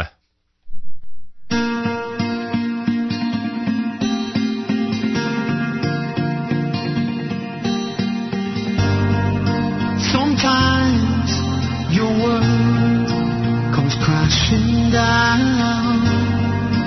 You ask, why me? Why now? Why now? Your mind is fighting for sanity. All you gotta do is say, La la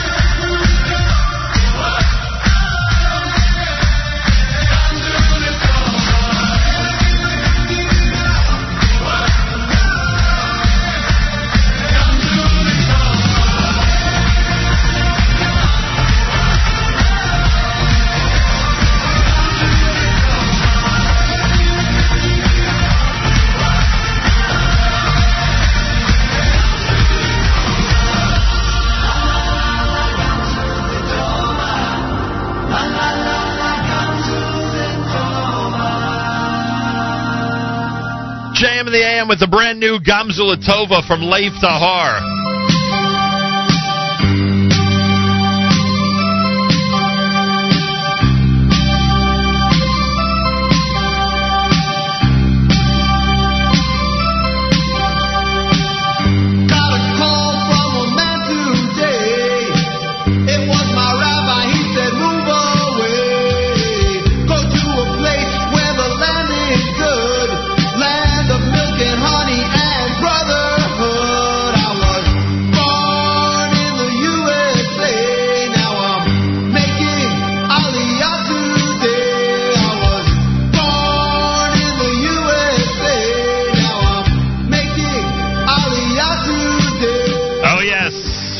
That song on JM in the AM, it usually triggers a conversation with the one and only co founder of Nefesh B'Nefesh, Rabbi Josh Fass, who's with us live via telephone in preparation for the massive mega event that's happening this coming Sunday. Plus, there's other things we got to talk about here at JM in the AM. Rabbi Yehoshua Josh Fass, welcome back to JM in the AM.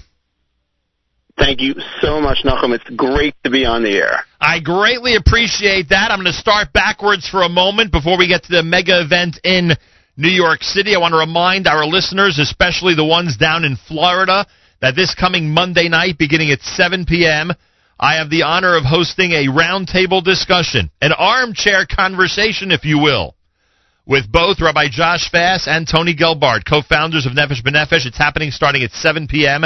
at the Boca Raton Synagogue on Montoya Circle North in Boca Raton, Florida. And um, it's essentially a, uh Nefesh B'Nefesh homecoming because that is exactly where Nefesh B'Nefesh was founded 15 years ago. So Nefesh B'Nefesh will be saying thank you, Boca.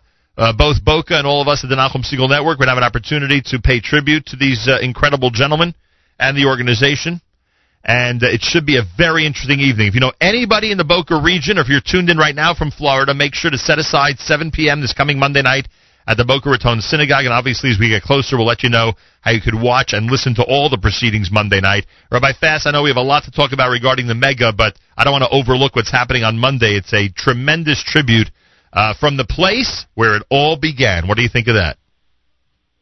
Monday night's going to be uh, a very special evening. Uh, it's uh, it's been 15 years, which is hard to believe. And uh, you and I, I mean, I don't want to steal our thunder, but you and I are going to hopefully zigzag through North America over the next bunch of months of sharing some inspiration and, and discussing community connectivity to Israel. And uh, before we even go to other communities, we, we have to start where it all began. Um, in deference to Boca Raton Synagogue, to community, you know, to the community there that, that really fermented this idea of Nefesh B'Nefesh, and uh, it's a great beginning. It's a great way to start our tour that's going to last uh, many months, but uh, I'm very, very excited. I'm very excited also to, to do this with Tony Gelbart, because uh, Tony, um, he's an incredible, incredible man, but he's also very private and uh, it's very hard for us to coax him even onto your radio show, as you know. That's right. And to have him in the community um, speak for over an hour with me about uh, history, past, present, and future of modern Zionism and Nefesh Nefesh and Aliyah, and just our our plans for the future together, and maybe other projects. I think it's going to be very, very exciting. I, I, I'm very excited about the idea of going back to Boca and especially having you there with us because you shared so many pivotal moments of the last 15 years. So uh, it's as fitting as we're going back to Boca. It's fitting to have you there with us. I appreciate that. I'm looking forward to it. And well, as we get closer, everybody listening right now, we will give you details. Now you can watch, how you can listen. Now, of course, if you're in Boca or anywhere near the Boca region in Florida, set aside this coming Monday night at 7 p.m. for Boca Raton Synagogue. The mega event is coming to New York City in a brand new location. There is a website. I'm going to mention this now so everybody out there knows how they could register for the event and how to check out the schedule for Sunday. Go to nbn.org.il. Again, it's Nefesh B'Nefesh, nbn.org.il. There's a registration button once you get to the Israel Mega event for this coming February the 26th in New York City. It's happening at John Jay College. It is the biggest mega event yet, and it is set aside as a day to simply come by and find out what you need to know about Aliyah, moving you as a single or individual or your family uh, and or your family to Israel uh, to become Olim and to become part of this incredible movement of North American Jewry uh, heading to the state of Israel. Rabbi Fass, tell me some of the things we need to know, some of the great things that are happening regarding this Sunday in New York City. I am overly excited to share with you. I'm going to talk about seven bullets of what's happening on Sunday. Um, but, but first of all, I feel bad that we've called it a mega event in the past few years because uh, because this is really truly the mega event. um, maybe we should call it mega mega event, and and maybe we should go back in in history and try to to relabel the previous mega events. But it is incredible. I'll give you some just seven bullets, seven facts of what's happening on that Sunday. Okay. First of all, we have five simultaneous programs happening at John Jay on Sunday. We have the mega event. We have a medical seminar, which we'll get to these details in a second. We're hosting Garin Tzabar's next cohort of uh, soldiers next summer and their parents in the same building. We're also partnering with Misrad Klita and the Ministry of Immigration and Absorption for Bayit Israeli, which is hosting a whole day of seminars for Toshavim Chozrim, for returning Israeli citizens who are interested in moving back to Israel. And we have, capping off the whole day, we have a special comedian evening and reception for young adults with uh, comedian Elon Gold. That's happening on Sunday. That's point number one, five simultaneous programs. Point number two, we've never seen registration for an event um, for Aliyah like this before in 15 years. Uh, we have right now registered 1,397 as of last night. 1,397 individuals registered right now for the mega, which is five days away. This is hundreds of, of, of people more than we were last year. Um, we've exceeded, obviously, the people even came to last year's mega event. So we are, and that's not including the Garin Tzabar and Bayit Israeli and the other programs that are having. So we're talking about well over 2,000 attendees on Sunday at John Jay campus, which is incredible. That's number two. Number three, because we moved from the Crowne Plaza now to the John Jay, we are using seven floors of the campus for programming, simultaneous programs. That's number three. Number four, just to give you the sense of the enormity of the event, we are using 35 different rooms simultaneously. wow. That's pretty cool, right? it certainly is. Five.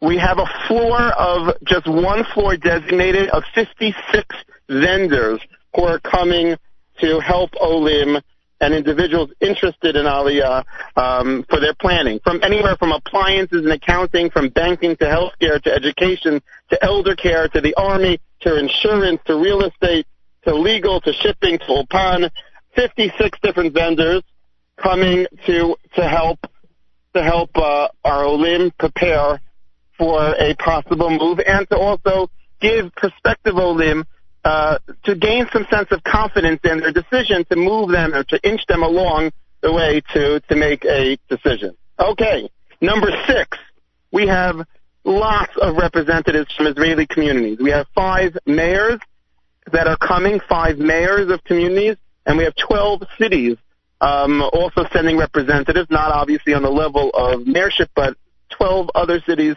representing um, to explain to attract, to tease maybe Olim to choose their communities to move to.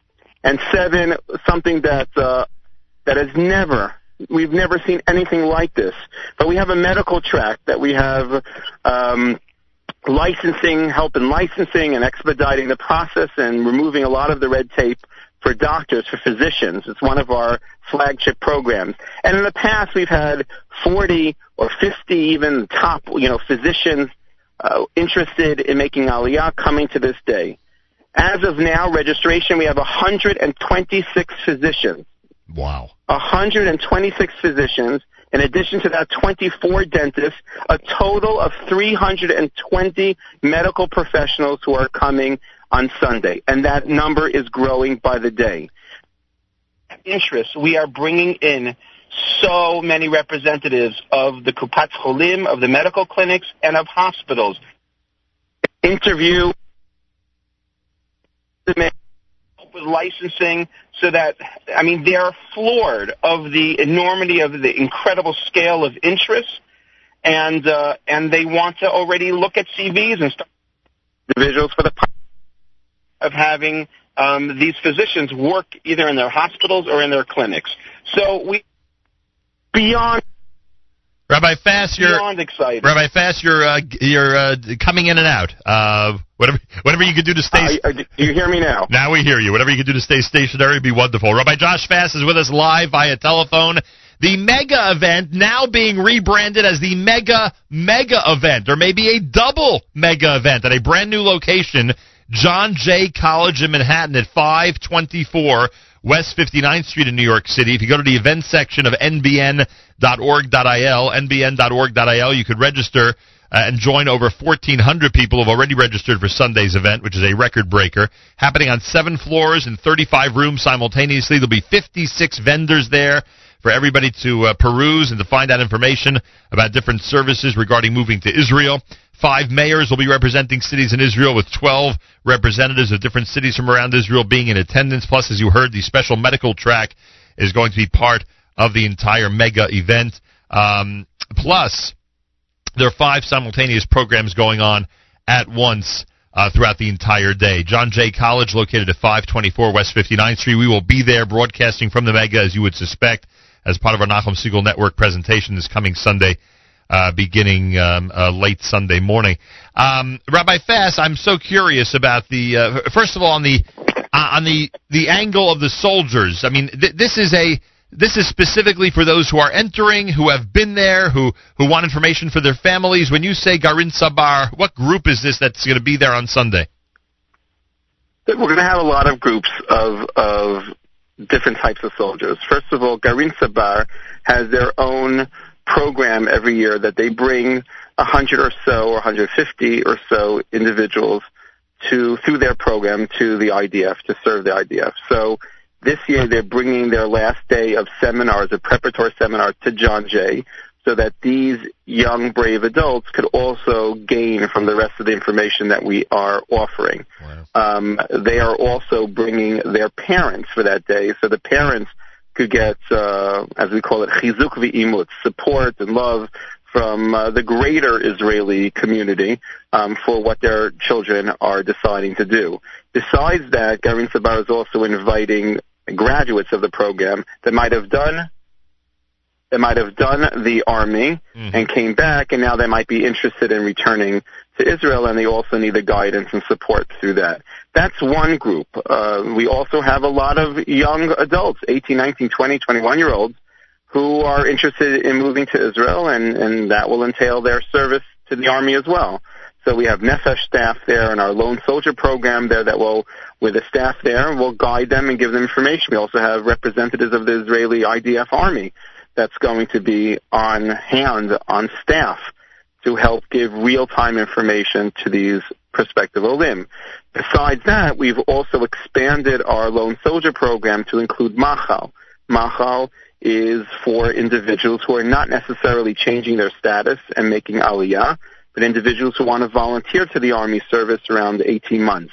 Um, beforehand, um, they were not part of the, the umbrella program of the Lone Soldier program, but we just recently added, expanded our Lone Soldier program to include Machal soldiers. So we'll have a bunch. You'll see dozens and dozens of kids who are interested not so specifically to make Aliyah, but get the information for this volunteer corps.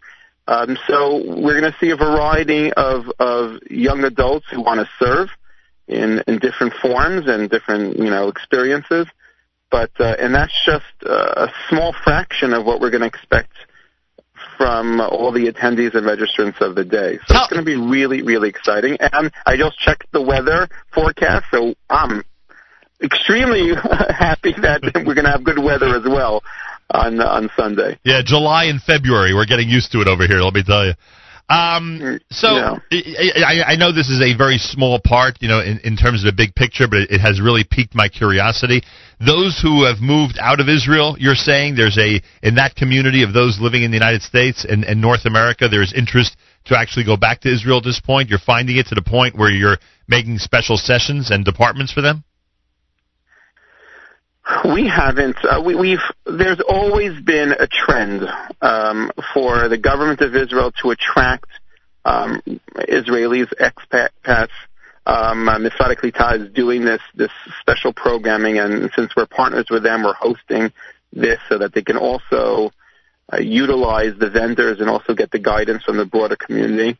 Um, we've always seen that trend, and uh, similarly, Garin Tzabar, which we mentioned beforehand. Right they they attract really the children of Israelis that move back to America, which is fascinating. Um, so there is a trend. There's a continued, constant trend. Sometimes it's a larger trend, higher numbers, but uh, we're seeing we're seeing definitely an added interest. I mean, we someone just gave me an incredible anecdotal statistic this morning that in January alone we had 96,000 visitors to our website. Um, that's that's a number that we haven't ever had before for a monthly unique website view, viewing. Um, so so there's obviously a momentum um, happening, and uh, and hopefully we'll be equipped and to, to continue inspiring individuals and equipped to give the advice and guidance to allow people to have an increased confidence to make this move. Unbelievable. John Jay College is the location. It's a brand new location for the Israeli, or I should say Israel mega event, or call it mega mega event. That's how big it's gotten for this coming Sunday. It's located at 524 West 59th Street in New York City. All the different things and all the incredible numbers and the amazing uh, uh, presentations that Rabbi Fass described will all be part of the uh, mega event this coming Sunday. Everybody is invited to attend. There are events that take place in many cities throughout the United States, none of them as large as this one, and already this is a record breaker. All the information is on the website, nbn.org.il. They're asking everyone who plans on coming to register at this moment to pre-register for the event so they can prepare properly. And Rabbi Fass now on a more philosophical level, and I know we'll have an opportunity both uh, at the Mega and on Monday night down in Florida at the Boca Raton celebration. I know we'll have an opportunity to speak more uh, big picture and philosophically, but you hear the number 1400, right? Registrants 1400. You know you're reaching numbers you've never reached before at this point. Uh, we know there's a big 50th anniversary of the reunification of Jerusalem, which has been the focus of a lot of different communities and synagogues over the last few months as we get closer and closer to that date. So that has certainly picked up the spirits of people and has focused more attention on Jerusalem and the state of Israel. But from your vantage point, why? Why is it that now, at the beginning of 2017, that we're seeing this type of reaction to an Aliyah mega event that we've never seen before? I'm not sure it's we can pinpoint an incident or a trend or empirical data that's pushing individuals. I think there's a movement um, that's been around for many years of making sure or ensuring that individuals had a visceral have a visceral connection to the state of Israel. And there's so many different factors and so many different aspects of different communities that are working on strengthening that connection. Um, and it comes to a point after developing that connection and developing that passion that people are start putting that thought and philosophy into action. And, and hopefully it'll be the action that brings individuals to cross that line and make that decision to move to Israel. But it doesn't necessarily have to be calibrated that way. Right. Aliyah is not the end all and be all of a person's Zionist expression. Individuals who might be on a long term path to make Aliyah, that is, that's incredible. They don't have to make Aliyah tomorrow individuals who are advocating and lobbying and fighting um, for for for Israel and Israel's values. That's also that's an expression of Zionism. Uh, I don't think it's. Uh, I think we have to understand as a community that we can be passionate and connected to the state of Israel in many different forms. And once we understand that and facilitate that and and nurture that, then you'll see a peaked interest of in all these different forms of expressions of Zionism. Um, we're just lucky that this is our world and this is our turf, that, that we're there to encourage and facilitate Aliyah. And we're seeing fruits of a lot of people's, including ours, but a lot of programs, um, labors. So um, we'll discuss this more at length on Sunday and, and when we're in Florida. But um, I don't think there's a pinpointed moment now or political um, waves that are that are moving people now than before. And people people like to push me and say, "Oh, the, the new administration and what's happening politically." And I, I don't see that. I don't see that because I see the essays and I see the expressions of individuals who are sharing what their thoughts are about Aliyah, and uh, and I don't think there's a, a moment or an there or a nikuda point that one we can attribute an upswing of interest at this point. Rabbi Fass, you're amazing. You get to supervise this incredible episode of modern Jewish history, and it must be an unbelievable feeling. We will see you Sunday, please God. Mega event information, nbn.org.il. Remember, everybody, it's at John Jay College at 524 West 59th Street in New York City. We'll remind everybody as we get closer. And then Monday night, uh, in a uh, situation, in a uh, in a, uh, a ceremony, in a, an event uh, where Boca Raton gets an opportunity to pay tribute to the amazing work of Nefesh B'Nefesh. We'll be there for that armchair conversation with both Rabbi Fass and Tony Gelbart, 7 p.m. Monday night, Boca Raton Synagogue. If you're in the area, make sure to be there. If you're not, we'll tell you how to watch it and how to listen to it. Rabbi Fass, Kol HaKavod, we'll see you Sunday, Bezrat Hashem. I can't wait. Looking forward, Achim. Thank you so much. Getting ready for the mega this coming Sunday, everybody. Oh, yes. Making Aliyah today with Lenny Solomon. The way, I mentioned during the conversation about the uh, 50th anniversary of the reunification of Jerusalem. Remember, everybody, we are going to be there, please God, on the 24th of May, part of the incredible mega mission of the Mizrachi World Movement. Go to Mizrachi.org slash YY50. Make sure that your synagogue, your school, your group, your family are represented in Israel for the 50th anniversary of the reunification of Jerusalem. Mizrachi.org slash YY50. And the mega event happens this coming Sunday. Yeah, mega with a capital M, capital E, capital G, capital A, with the way it's been going. Unbelievable what the uh, mega event has now become. 1,400 registrants, my gosh. Um, lots going on, to say the least. Avram Fried is next. You're listening to JM in the AM.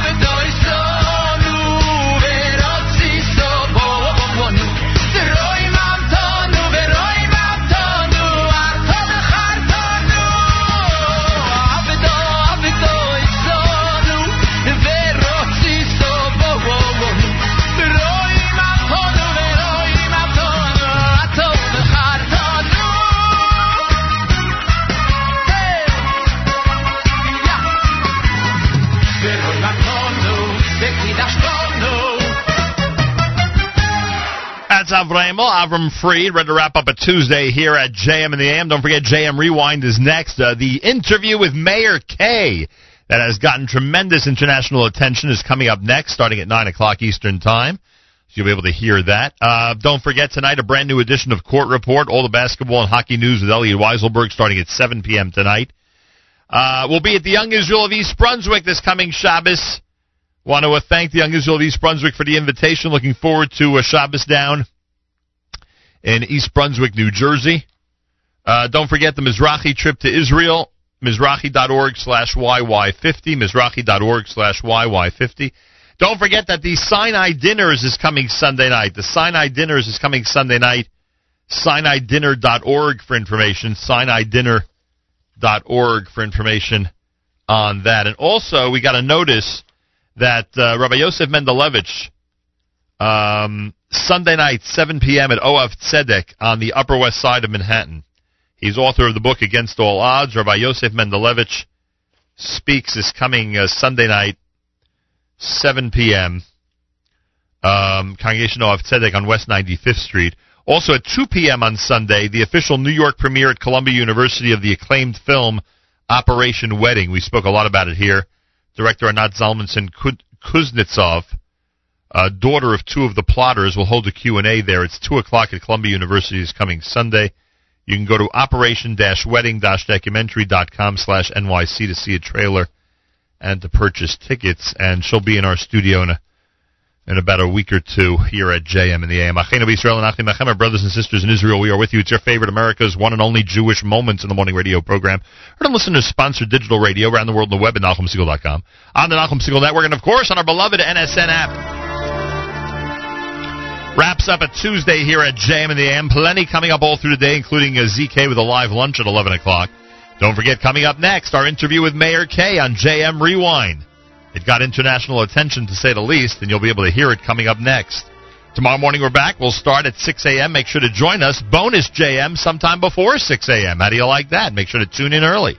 Have a fabulous Tuesday. Till tomorrow, Nachum Segal reminding you, remember the past, live the present, and trust the future.